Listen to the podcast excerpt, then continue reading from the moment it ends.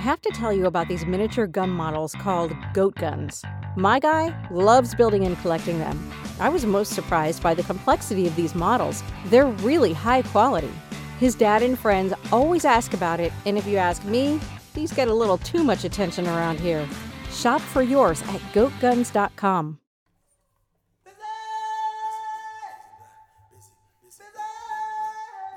I'm in conversation today with Ted Brown, one of our most important and formidable elders.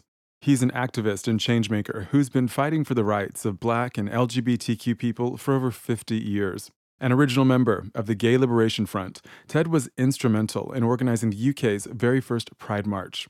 He's been at the forefront of campaigns to demand better treatment of LGBTQ people in the media, and he's been a vocal advocate for addressing homophobia within black communities and racism within the LGBTQ community.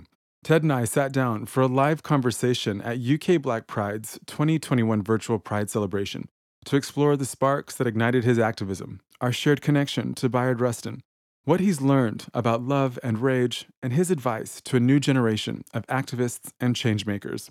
I'm Josh Rivers, and I'm busy being black with Ted Brown. Ted,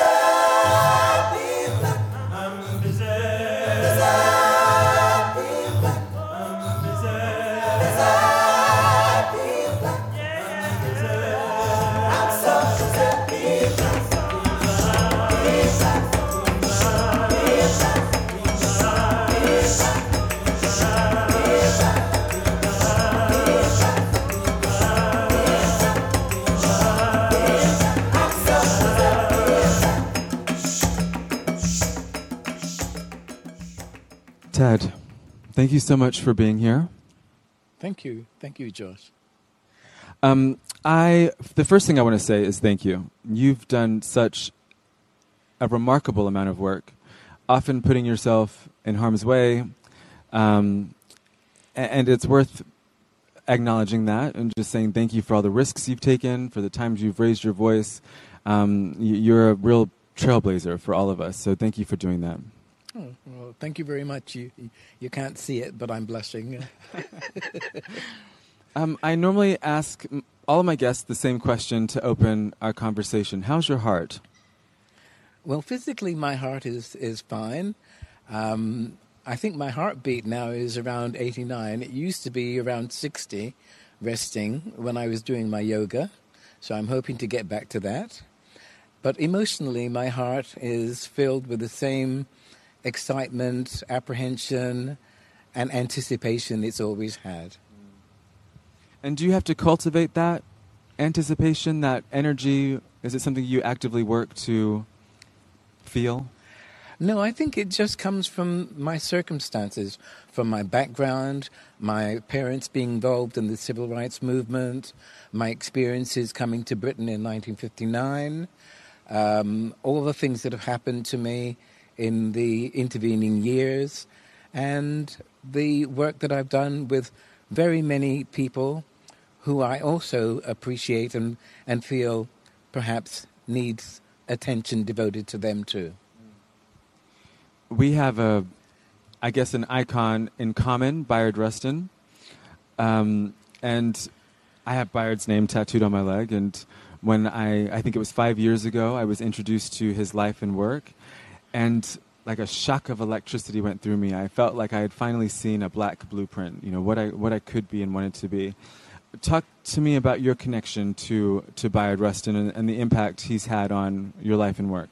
Well, my connection to Bayard is one of a mixture of appreciation and frustration because I only found out about Bayard, Bayard's work about 10 years ago and it illustrated to me that one of the most powerful ways of discriminating against people is to ignore them. And I reached the age of 55, 60 before I had heard of this great um, worker for both uh, black and gay rights. Um, and I really resent the fact that many people don't know of his great achievements. Um, he was instrumental in organizing the great um, March on Washington, at which Martin Luther King gave his I Have a Dream speech. And I think actually Bayard read the list of demands at the beginning of the march uh, when they reached Capitol Hill. Yes, yes. But because at the time J. Edgar Hoover of the FBI was trying to undermine the civil rights movement by fabricating a sexual relationship between Bayard and Martin Luther King, uh, Bayard was bundled into the back of a car and driven away from the um, march that he himself had organized. And this was a result of his being an open gay man. Uh, as far back as 1963, you can find him saying that one day LGBT people, although that isn't the term that he used, he said gay people will be fighting for their rights in the same way that uh, black people were fighting for theirs. That shouldn't be underestimated because he was making that statement at a time when the majority of LG, LGBT people, gay people, hadn't even thought of fighting back for our rights. That shows how far ahead he was, both in terms of race and in terms of uh, sexual um, sexual rights. And he was so. I, I have his. Um, there's a book of his letters, and um, you see him really struggling with his sexuality and with the fact that his sexuality was being used against him. And he thought if that he ruminated on whether he might, you know, stop sleeping with men, if he would, you know, not act on his desires in case it would derail the movement. And uh, there's just all this heartbreak behind this, a heartbreak and struggle behind this man who wanted to do so good. And so I'm just grateful he, he pushed through that.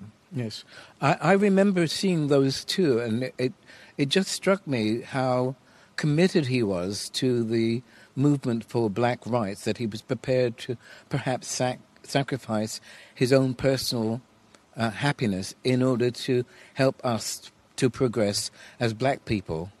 But one of the things many people will forget is that he was making this struggle both in terms of race and in terms of sexuality at a time when there was hardly any support or backing for him as a black gay man.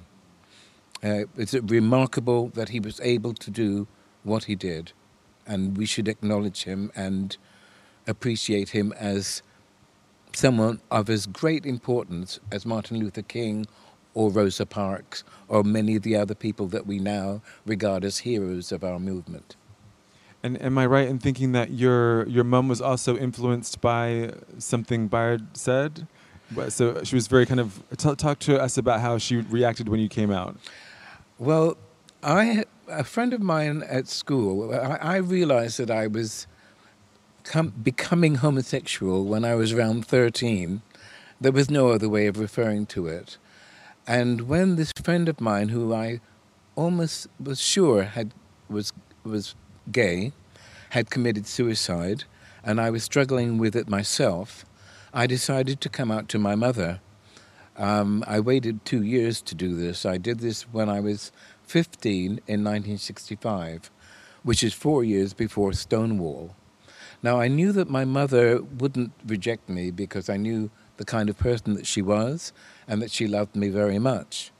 But I was astonished to find that not only was she able to accept my sexuality, but she was able to argue in favor of g- gay rights because while she was an activist in the civil rights movement, she had by accident heard a number of speeches by Bayard Rustin in which he had twinned black rights with gay rights. And uh, it was an astonishing revelation to me. I'm thinking of how um, so you come out in 1960, uh, come out in 1965. It's four years before Stonewall, and that part of what happened at Stonewall was the, uh, you know, trans women and, and women, black trans women and women of color, who were kind of at the forefront of that um, grassroots organizing, were actually really well connected to the Black Panther Party, and indeed Huey Newton came out in, in support of um, gay rights. So it seems as if there's always been an understanding that these fights are one and the same, or at the very least they overlap.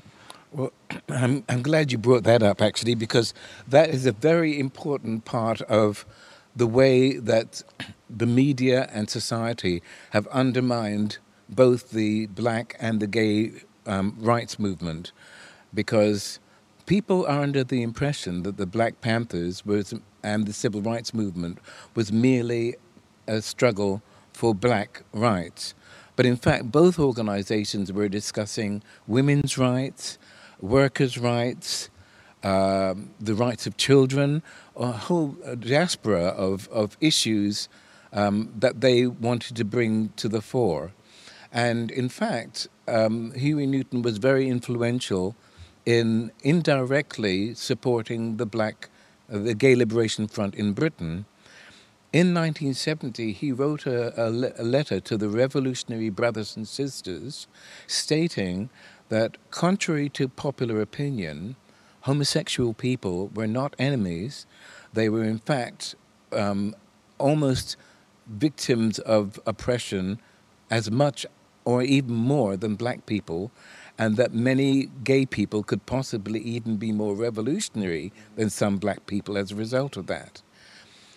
As a consequence of his letter, he invited both women's groups, gay activists, and others to the Revolutionary People's Constitutional Convention in Philadelphia in 1970 and two students from the London School of Economics, uh, Bob Mellors and Aubrey Walters, two white uh, students, were at that convention, and they came back to London and set up a gay, bra- uh, uh sorry, a UK branch of the newly formed Gay Liberation Front on the 13th of October 1970 at the LSE as a result, a direct result of Huey Newton's statement.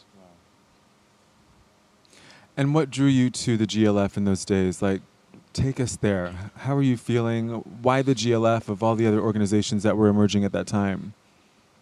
Well, there weren't any other organizations for gay people at the time. Um, so, um, my response, my invitation and connection to the Gay Liberation Front started indirectly because I was feeling fairly lonely.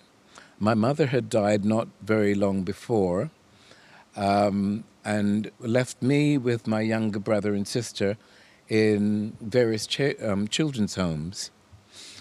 Um, four years uh, later, around uh, 1970, when I was 20 years old, I went to see Hollywood's first movie featuring gay men as the central characters uh, boys in the band. And although the picture had some good points, it showed a couple that were in love with each other. It countered some of the stereotypes. All the men weren't effeminate and weak and insipid. It did have some, prob- some problematical issues, one of which was having the black character, Ben, who was a librarian, allowing the effeminate character to abuse him racially on the grounds that this would make the effeminate man feel better in the crowd because the rest of the group were down on him for being eff- effeminate. Now, this was the film was set in New York in 1968, the year that Martin Luther King was assassinated. Say It Loud, I'm Black and I'm Proud was a very big um, call and anthem at the time. And I was really angry because I said, there's no way in 1968 that a black, educated black man in New York would allow anyone to racially abuse him. And I left cinema really angry, both at the portrayal of gay men as in general, and both, and also this contemptuous attitude to a black character in the movie. Um, I had tried a year before, I had seen an article in a British newspaper which was uh, making a, a, facile remark about Stonewall. It said that a number of queens with their handbags were fighting off the police in a bar in New York. And at the time, I did cartwheels all around the living room, but I had no way of contacting these people. So it was quite a, a delightful surprise upon leaving the uh, boys in the band from the Odeon Leicester Square and to find that a number of people were leafleting against the movie, and they turned out to be from the London, the UK branch of the Gay Liberation Front. A few days later, I hot footed it down to the London School of Economics, and I think I attended what may have been their third ever meeting. And what was the representation of black people within the GLF at that time? It was very small. In fact, um, apart from the embarrassment of walking along the corridors of the LSE, asking various students if they knew where the meeting by a bunch of homosexuals was taking place, um, I entered the, the meeting. There may have been around 100 to 150 people in the room. And I wasn't sure whether I was entitled to be there. It may have been just for students. And I only saw three or four other, other black uh, members, um, people attending. And so I actually left that particular meeting. I did go back later on, but I didn't feel that there was enough black representation. And I was aware of that being an issue because I was born in America.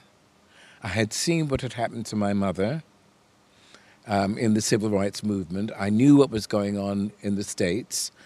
And I felt that one, one way or another, I was going to make sure that there was going to be some black representation in the GLF.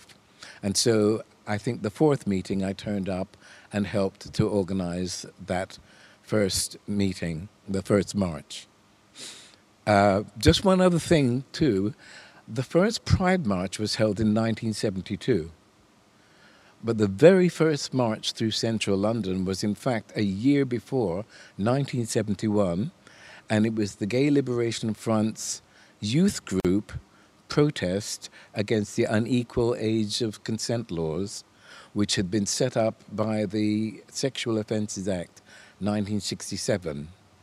That law meant that gay men had to wait until they were 21 to have sex. And in my particular case, because I was 20 when that law um, was being implemented, um, had I had an, a, a, a, relationship with someone of 19, I would have been registered as a pedophile.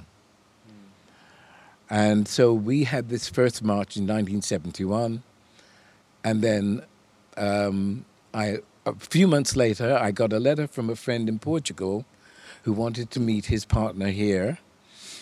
He designed a double pink triangle vase, which we used at the group meetings, and someone slipped in a note saying, it's great that we've had this youth march against the unequal age of consent laws. Why don't we have a pride march next year? And that was what started the first pride march in 72.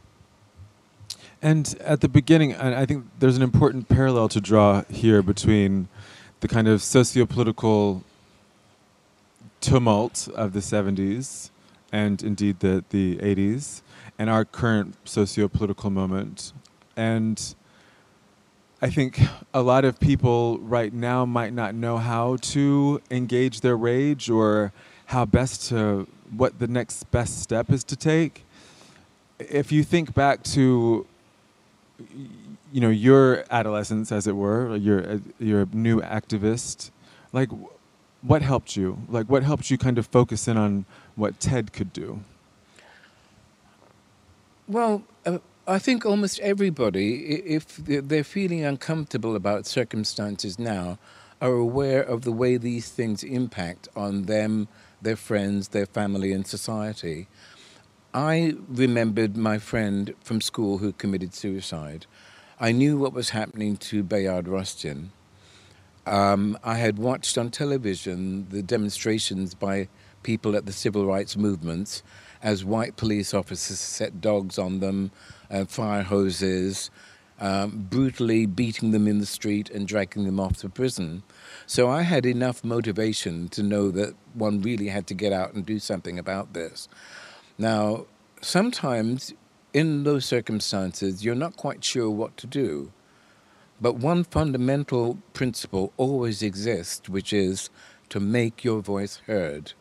As long as you can say, this is not acceptable, I'm not going to accept it, this needs change, that is the first step to any kind of action that will change things for the better. No, it's great. um, you know, this year's theme for UK Black Pride is love and rage. Yes. And so I'm curious, over the course of your life, what you've learned about love and how would you define it? Well, I think love um, is different for um, for different people. Some people regard love as being possessive, as owning somebody, but to me, I think love actually means trying to understand somebody, trying to trust them. And there are two types of love, in a way. There's the per- personal romantic love between you and another individual or several individuals, but there's also the social love. And an indication I would give of that is the social love that was created and encouraged by the cry, Say it loud, I'm black and I'm proud. Because for centuries, uh, black people had found themselves in a situation where our pride and our self worth was undermined. And when that, that cry was used by the Black Panther Party, by James Brown, by Aretha Franklin to reset people's concept of themselves, that was a form of self love that helped move us forward. Right?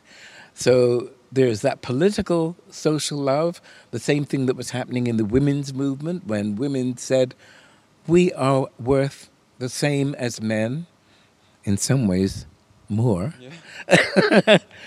and we're not going to take this second class situation any better.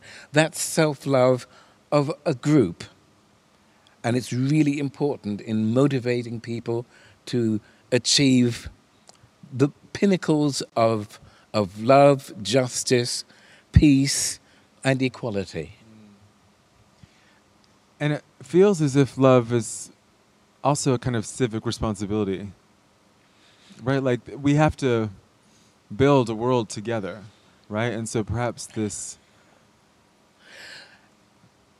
Yes, yeah. I mean, I think it could be a reach. You can say it's a reach, but well, I can't consider my, myself to be an expert, but I will talk about my own personal circumstances.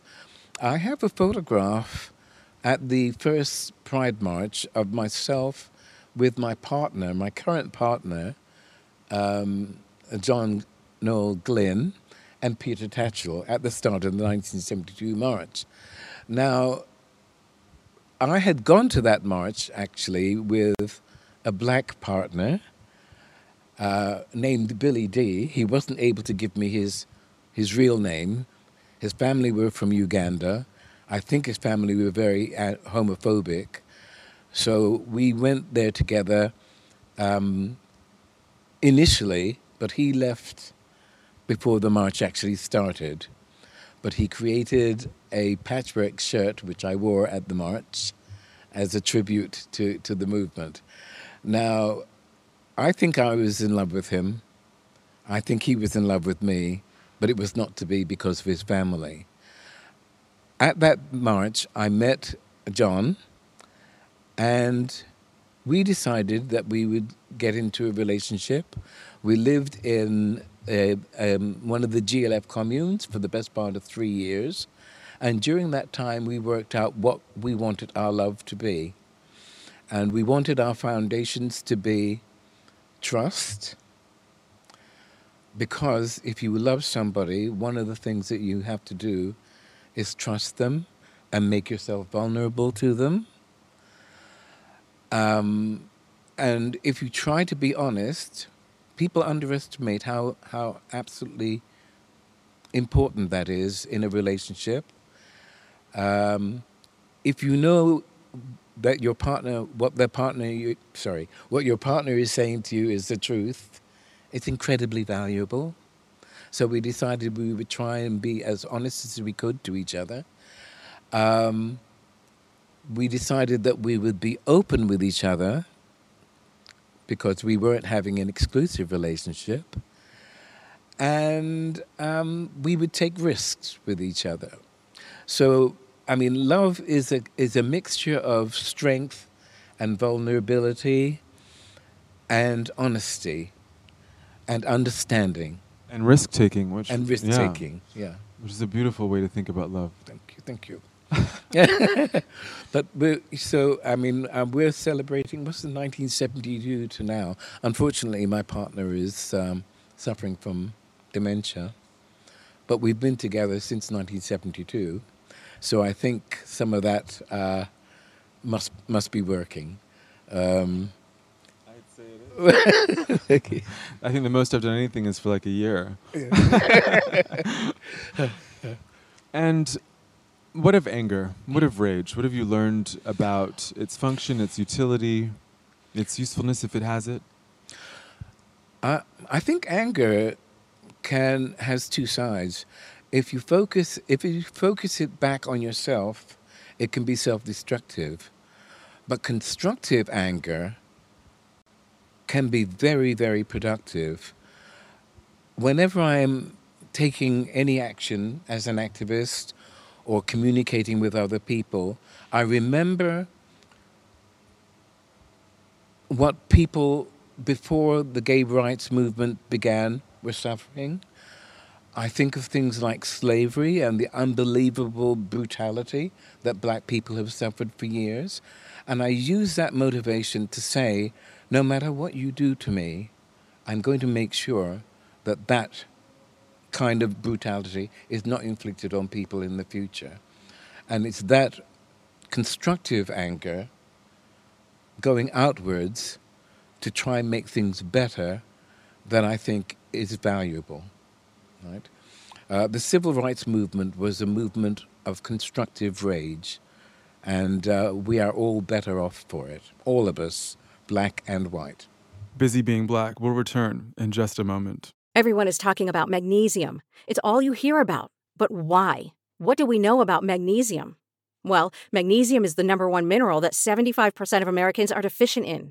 If you are a woman over 35, magnesium will help you rediscover balance, energy, and vitality. Magnesium supports more than 300 enzymatic reactions in your body, including those involved in hormonal balance. From functional medicine doctors to mental well being and female hormone experts, we all know that magnesium is the one mineral to improve all aspects of well being and health. But which one? Magnesium Breakthrough from Bioptimizers, the trusted choice recommended by leading experts with seven best absorbed forms of magnesium to ensure your body receives the support it needs for overall well being.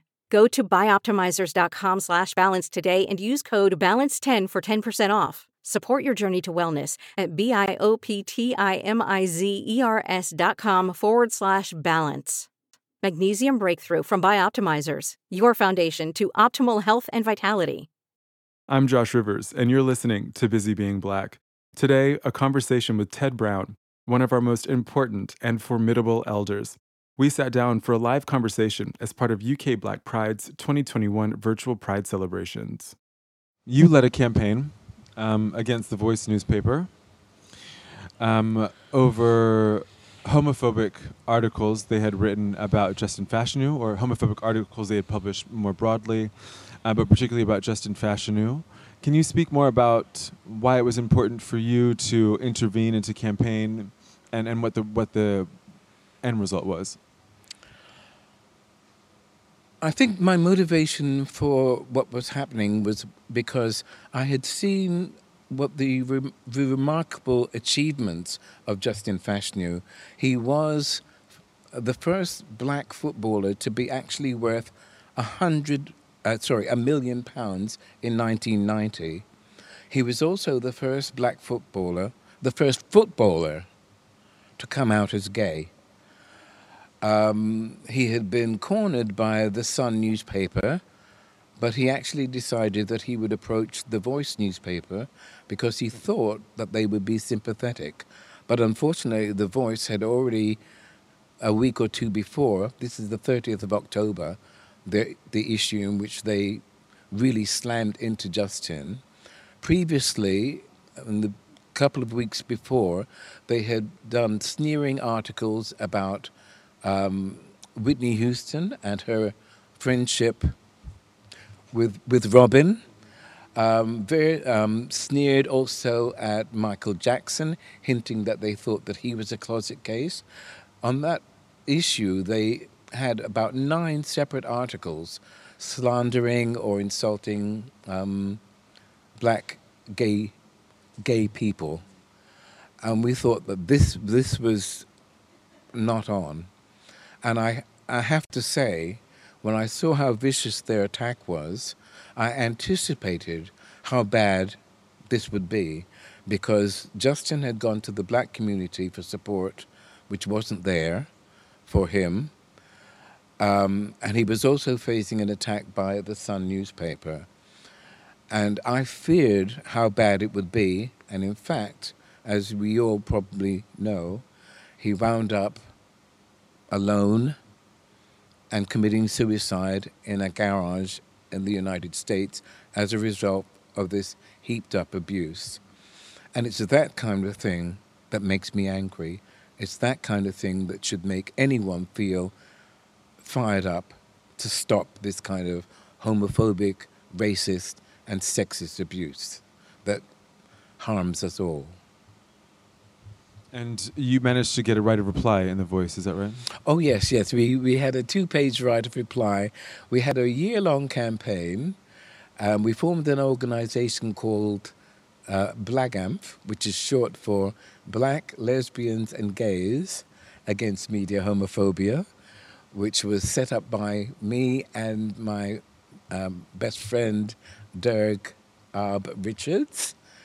And we harangued the, the Voice newspaper, and particularly their main journalist, Tony Sewell, who had written in that newspaper that he and other heterosexuals were tired of tortured queens running in and out of their closets, and that um, homosexuals are the only group who are prepared to make their sex look dirty.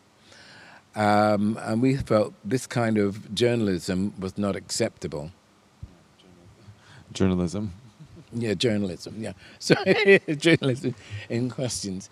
Um, now, it took 30 years. Um, last year, when he was being proposed for the uh, the chair of the race and culture, sorry, race and cultural disparities organization. Um, he ap- apologized for his abuse of Justin. Um, there had only been a 30 year interim because it was exposed in The Guardian that he had made these statements. But true to form, he and that organization concluded that there's no structural racism in Britain, which I think was characteristic for Mr. Sewell. Well, and they also excluded evidence put forward by black LGBTQ organizations. Yes. And uh, yes, a whole number of other issues, which is uh, we're, we're not forgetting and we're not leaving alone right now. okay. And this activism, this kind of standing up in the face of harmful media narratives, extends to work you did um, regarding Buju Banton? Yes, yes. Um, unfortunately, um, I think the Buju Banton incident was one of the worst, most brutal forms of homophobia I've ever come across. Around 1992, uh, we discovered that there was a dance hall record called Boom Bye Bye, and it was sung in a strong patois. It was number one in Jamaica, and the lyrics called for um, lesbians and gays and gay men to be killed both by using machine guns but also by tying burning tires around our necks. Now, this was also being played on the BBC, but they were getting away with it because the majority of people didn't understand what the lyrics were. So, me and a couple of other colleagues went and translated the lyrics, and uh, publicized the issue. I appeared on the Word um, television program where Shabba Ranks, a colleague of Buju Banton, stated that he supported this abusive and insulting record and claimed that if you forfeit the law of God, you deserve crucifixion, uh, which uh, statement actually ended his career. and um, Buju Banton appeared on the program stating that controversy sells, but then also said I, he apologized for the lyrics. He later denied that he had apologized. And just recently, he's removed most references to the record from online sites. Um, but this was an extreme example of how actually murderous some of the homophobia could be. I, I think about this conversation we have to have all the time as um, black people and people of color, uh, black LGBTQ people and people of color our communities seem to be the ones who are always seen as the most homophobic, right? And I think it's a narrative that we have to challenge, right? Like there's homophobia in all communities. Um, and so I appreciate you pushing back against, because what I think you're trying to do is hold a culture to account, right? You're trying to say, we all think our cultures can live up to uh, what they're supposed to be. Oh, yes, yes. I mean, I think it's a mistake to assume that this is unique to, to black or even West Indian culture. It's simply that um, the predominant culture, white culture, tends to be a little bit more polite about its behavior. The majority of people who get beaten and killed in Britain at the moment are by white homophobes. Um, it's simply that people like Buju Banton um, are much more outspoken about their prejudice. But we have to remember that it was up, it wasn't until 1967 that the laws allowed any kind of homosexuality. And had you been involved in a gay male relationship before that time, you could have wound up in prison for 14, 15 years. So um, and that would have been inflicted on you by a very polite and well educated white judge. Um, and I think that's almost the same as being attacked verbally in, in a pop record. So, um, also, I've got to remind people that the support that we had in Black Amph for fighting against this record came almost exclusively from the black community. Right? It was only a small section of um, the community, like Buju Banton and his crowd, and uh, the Voice newspaper, that behaved in this way. The majority of the black community was as offended as we were by this homophobia. Yes. Can I just Please. can I just add? um, unfortunately, this is one of the things that keeps coming up um, whenever I have been interviewed by white journalists about this issue, instead of asking the much more relevant question, which would be, how do black LGBT people cope with both homophobia and racism? They instead decide to ask whether the black community is more homophobic than the white community, uh, which I think shows where their bias lies. So um, let's be very careful about that and not slander ourselves um, and put ourselves at a disadvantage culturally. And it's like there's also, we're never asked questions about joy, right? And love and um, laughter, right? Kevin Quashie has a book, The Sovereignty of Quiet, and he says that blackness, as it's constructed, is always supposed to tell us something about democracy or race or racism, and that in that construction of blackness, we lose uh, what he calls the wild and voluptuous interior lives. And so that's something I notice as well that people don't ask you what makes you happy. They ask you, how oppressed have you been this week? Yes. Yeah, it's it's a variation. We have we have to remember that we live in a culture which is has been based on um, racism, um, suppression of black and brown people. Um, I only recently discovered, for example, that it was in 2015 that our taxes ceased to pay the slave owners at the end of slavery. The slaves got no compensation, but the slave owners got masses of compensation for their, their treatment, uh, their abuse of, of black people. And the Commonwealth itself, to me, is a hierarchy of white at the top, black at the bottom. And it all has a veneer of sophistication and uh, generosity and patronage, which effectively, keep, effectively keeps us in a secondary position.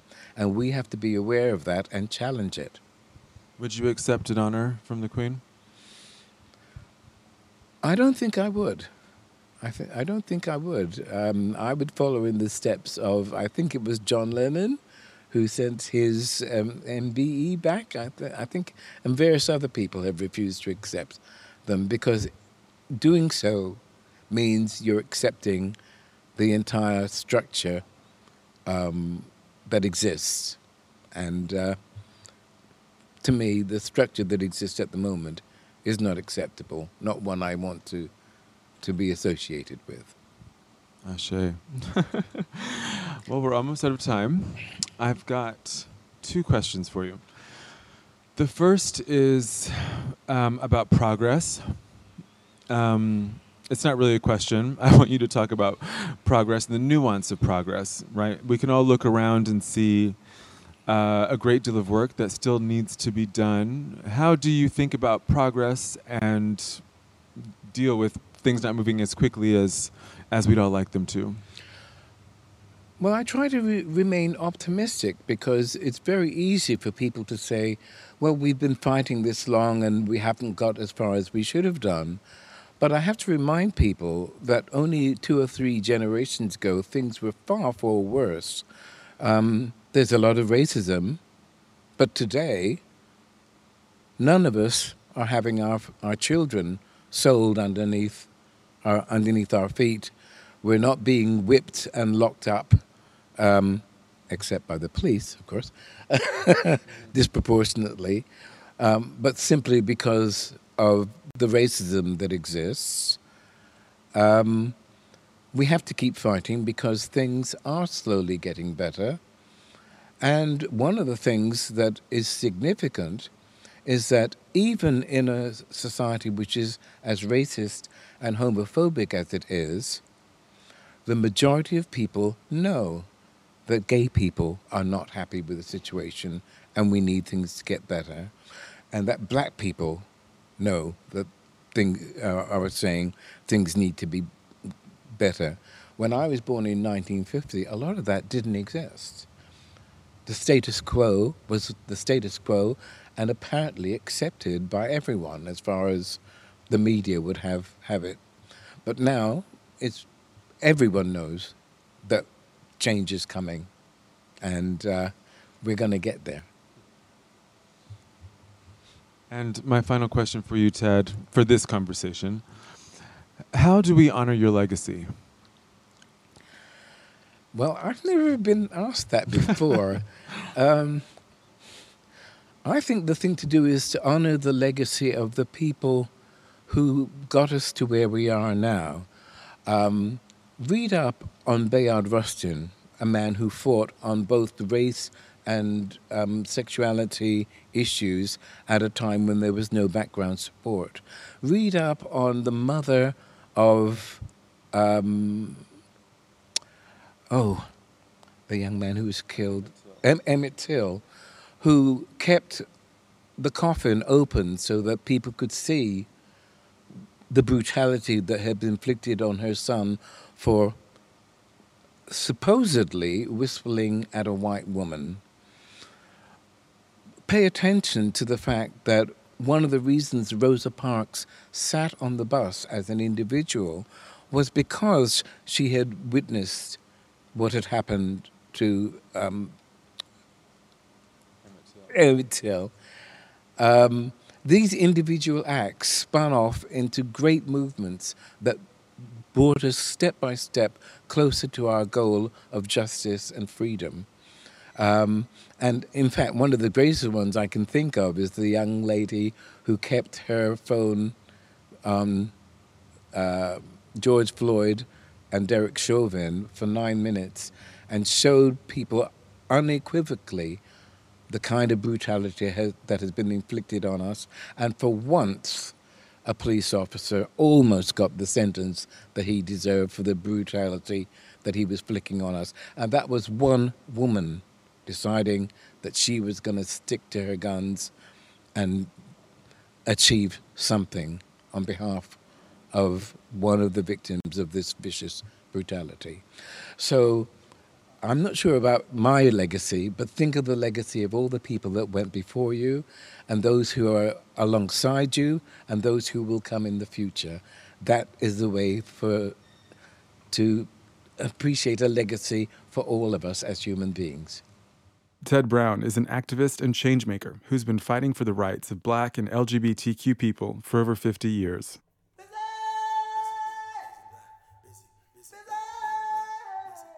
Busy Being Black is the podcast exploring how we live in the fullness of our queer black lives. Thank you to our partners, UK Black Pride, Blackout UK, The 10th, Schools Out, and to you, the listeners. Your support of Busy Being Black means the world. Please do rate and review the show and tell others. The more you do, the more people like us get to hear the stories and voices amplified here. And finally, thank you to my friend and co conspirator Lazarus Lynch, a musician and culinary extraordinaire based in New York City, for creating Busy Being Black's triumphant and ancestral theme music.